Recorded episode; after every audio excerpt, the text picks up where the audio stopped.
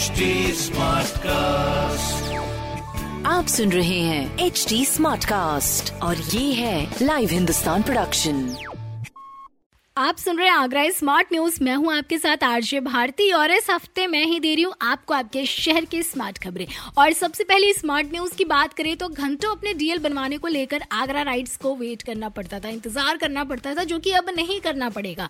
जैसा कि कोविड के दौरान स्लॉट्स घटाकर 198 कर दिए गए थे, पर एक बार फिर आरटीओ ने परमानेंट ड्राइविंग लाइसेंस के स्लॉट्स को बढ़ाकर 396 कर दिया है। यानी स्लॉट्स बढ़ने से अब आवेदकों को लाइन में इंतजार नहीं करना पड़ेगा, परमानेंट डीएल बनाने के लिए मशक्कत नहीं करनी पड़ेगी और इस व्यवस्था के लागू होने से आवेदकों को 1 महीने तक इंतजार भी नहीं करना पड़ेगा। इनफैक्ट परमानेंट डीएल का स्लॉट बढ़ जाने से लर्निंग लाइसेंस के आवेदनों में भी बढ़ोतरी हुई है और मौजूदा समय में एक दिन में 75 लर्निंग डीएल बनाए जा रहे हैं। हालांकि अभी जो डाउट है स्लॉट्स बढ़ाने को लेकर वो क्लियर कर दूं तो सिर्फ परमानेंट डीएल के स्लॉट्स बढ़ाए गए हैं, लेकिन लर्निंग लाइसेंस के स्लॉट्स नहीं बढ़े हैं। और जहां तक डीएल फीस की बात है तो पहले लर्निंग डीएल के लिए आपको 30 रुपए देने होते थे, पर अब वहीं 200 रुपए फीस आपको देनी पड़ेगी, जिसमें 150 लर्निंग फीस और 50 ड्राइविंग लाइसेंस के टेस्ट की फीस होगी। पर हाँ, अगर आप टेस्ट में फेल हो जाते हैं तो आपको 300 तक की एक्स्ट्रा फीस देनी पड़ सकती है।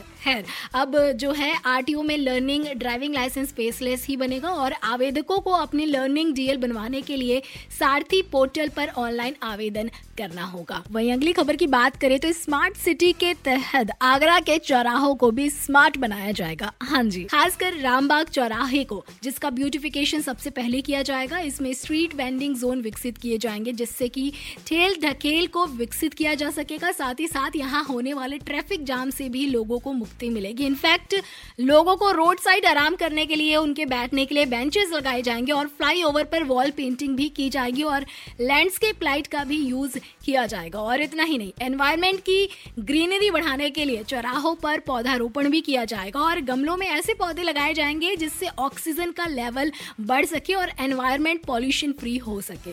अगली खबर की बात करें और जो कि इंपॉर्टेंट न्यूज भी है कि हाईवे पर लंबी लंबी लाइन में लगने की अब आपको जरूरत नहीं होगी और ना ही इस बात की चिंता करनी होगी कि 5 किलोमीटर के सफर में आपको पूरा टोल देना पड़ेगा, क्योंकि इसके लिए अब केंद्रीय सरकार परिवहन मंत्रालय नया कॉन्सेप्ट लेकर आ रही है। इसका सबसे बड़ा फायदा यह होगा कि व्हीकल के ओनर उतने ही रुपए देंगे जितना वो हाईवे पर चला रहे हैं, यानी दूरी के हिसाब से अब टोल के पैसे कटेंगे। वहीं अगली अमेजिंग सी न्यूज की बात करें तो ताज नगरी में हम लाइट एंड साउंड शो का लुफ्त भी ले सकेंगे। जी हाँ, वर्ल्ड फेमस ताजमहल की खूबसूरती में अब 4 चांद लगने वाले, यानी ताज के साए में हरे भरे पेड़ों पर रंग बिरंगी लाइट्स और साउंड्स का भी एंजॉयमेंट यहाँ आए टूरिस्ट ले सकेंगे और इसके साथ ही यहाँ एडवेंचर भी बना रहेगा। वहीं अगली खबर की बात करें तो ताज नगरी में प्लास्टिक के खिलाफ अपना स्मार्ट कदम आगरा राइड्स ने उठा लिया है और आज से सिंगल यूज प्लास्टिक के खिलाफ अपना इनिशिएटिव रेश की शुरुआत कर दी है। रेस यानी रिडक्शन, अवेयरनेस, सॉल्यूशन और